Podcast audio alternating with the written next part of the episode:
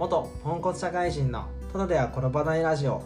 このラジオは元ポンコツ社会人で現在は保険屋として活動しながら保険屋向けの教育事業速度リバーの運営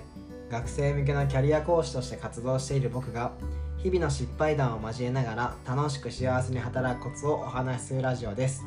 皆さんこんばんはこんにちはおはようございます。保険屋のふみやです。はいということでですね本日のテーマは一番ダイナミックでやりたいことができるのは実は会社員かもしれないというテーマでお話ししていこうと思います。えっと僕自身ですね大学2年生ぐらいの頃から起業とかね独立をしていこうっていうふうにあの思ってました。そういうふうにね感じたきっかけは何かの、まあ、きっかけであの本田健さんっていうユダヤ人大富豪の教えっていう本が有名な本田健さんの講演会に参加したんですよね。でその時にああなんかこういう働き方とかこういう生き方っていいなと思って。でそういう風な生き方をするにはなんか会社員はちょっと違うのかなと思ってそこからですね将来自分は起業するぞとかって思っていろいろ勉強とかねあのしていました。まあでもね全然うまくいかなかったしっていうか会社員もね全然ポンコツだったんでもうそんなね起業とか考える余裕はなかったんですけどまあ今ね自分は個人事業をしている中でなんかさ個人事業とか独立するって言ったらさもっとこうでかいことできると思ってたんだけど実際はねめちゃめちゃ地味。すごい泥臭いなって思うしあの思ってたよりも小さくでしか動けない、うん、でね実はでダイナミックでねやりたいことができるのは会社員なんじゃないかなと思った、まあ、きっかけというかねある出来事があってそれが何かというとあの僕国際結婚をしていて奥さんがリトアニア人なんですね。で国際結婚をしてるとなんかさ国際結婚だからこその悩みってあるんですよで僕はね国際結婚を考える会っていうコミュニティに所属をしていてそこでですね先輩の国際結婚の方々から話を聞いたりとかその人たちがですねこう一生懸命文章でねこういう問題がありますみたいなことを書いて教えてくれるんですよ。だけどねもうね難しすぎる。なんかさ法律がとかさ憲法第何条がとかさそんなこと言われた瞬間ねもう難しくて本当は聞きたい内容なんだけどもうね頭がねもうブロックするんですよ。うん。だからなんかねその方々も Facebook とかね SNS とかで発信するんだけど全然なんかさ人がやっぱ読んでくれないんだってね。でもそれ当然だと思っていて今のさ若い子っていうか、まあ、20代30代ってやっぱインスタとか Twitter とかさよくね触れてた SNS だと思うんだけどもう基本流し見じゃないですか。こうじっくり一個一個の投稿を見るとかないと思うんですよ。なんでこうね例えばそのさ流し見してる中でさもう字がびっしりあってさ国際結婚の法律のことなんて書いてあってもさ誰も見ないじゃん。絶対俺だって見ないやそんなの。うん。でまあね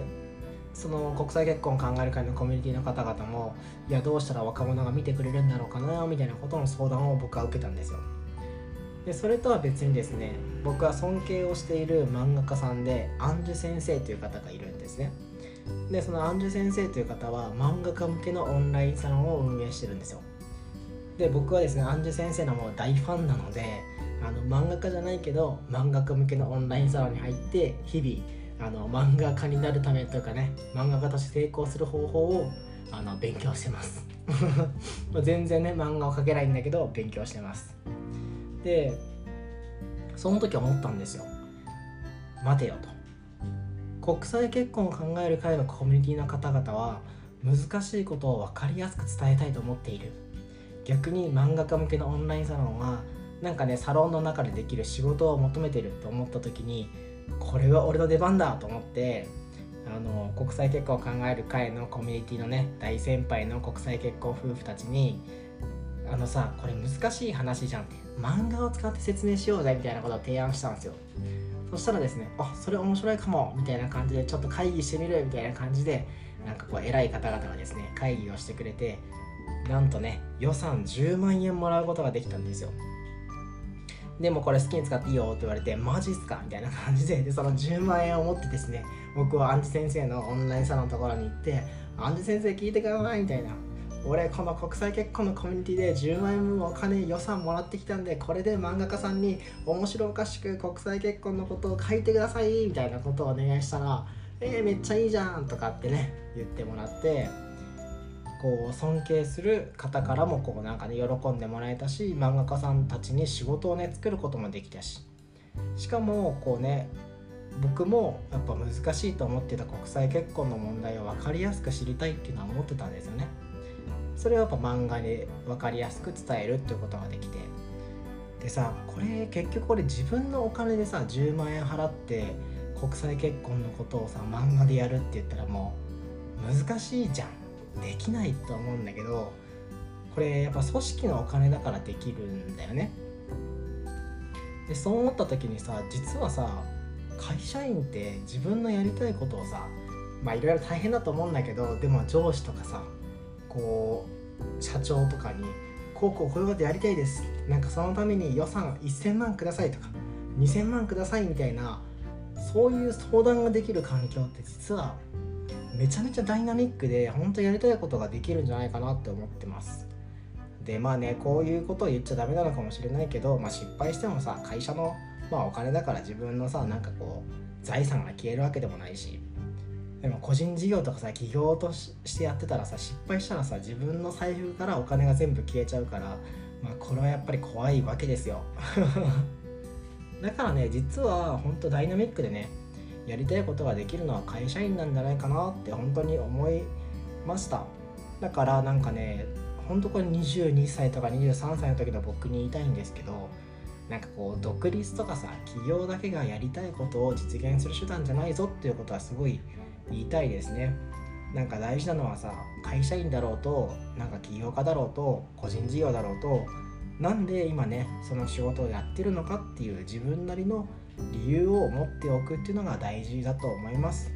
なんかそれさえ明確だったらどんな環境にいたとしてもやりたいことを実現できるんじゃないかなっていうふうに思いました。はい。